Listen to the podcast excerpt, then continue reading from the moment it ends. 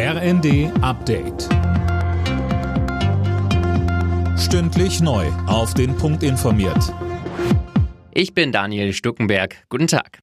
Morgen in einer Woche läuft der Tankrabatt aus. Dann dürften die Preise an der Tankstelle wieder deutlich steigen. Kurz vor der Umstellung wird deshalb mit einem Ansturm auf die Tankstellen gerechnet.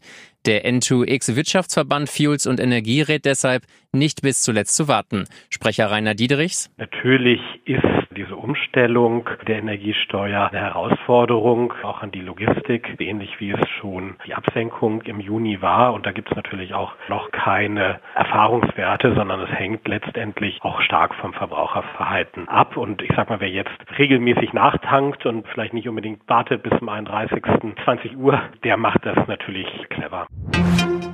Niemand muss in diesem Winter in Deutschland frieren. Davon geht der Geschäftsführer des zuständigen Ferngasnetzbetreibers THE, Thorsten Frank, aus. Und das, obwohl er nicht damit rechnet, dass tatsächlich alle Gasspeicher bis November zu 95 Prozent befüllt sind, so Frank in der Rheinischen Post. Zwar liegen die Füllstände bereits bei mehr als 80 Prozent, das ist allerdings ein Durchschnittswert. Es gibt regionale Unterschiede. Ein Gasspeicher ist beispielsweise erst zu gut 60 Prozent gefüllt.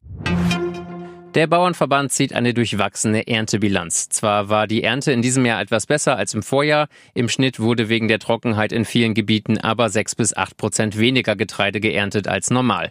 Mit Sorge sieht Bauernpräsident Ruckwied deshalb Pläne der EU-Kommission, den Einsatz von Pflanzenschutzmitteln in allen sensiblen Gebieten zu verbieten.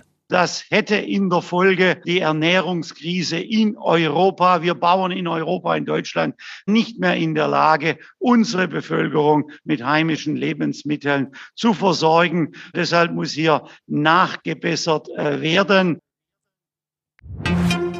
Gleich mit der ersten Folge hat die Serie House of the Dragon einen Zuschauerrekord aufgestellt. Fast 10 Millionen Menschen haben gestern allein in den USA die erste Folge auf HBO geschaut. Die Serie zeigt die Vorgeschichte des Fantasy-Dramas Game of Thrones. Alle Nachrichten auf rnd.de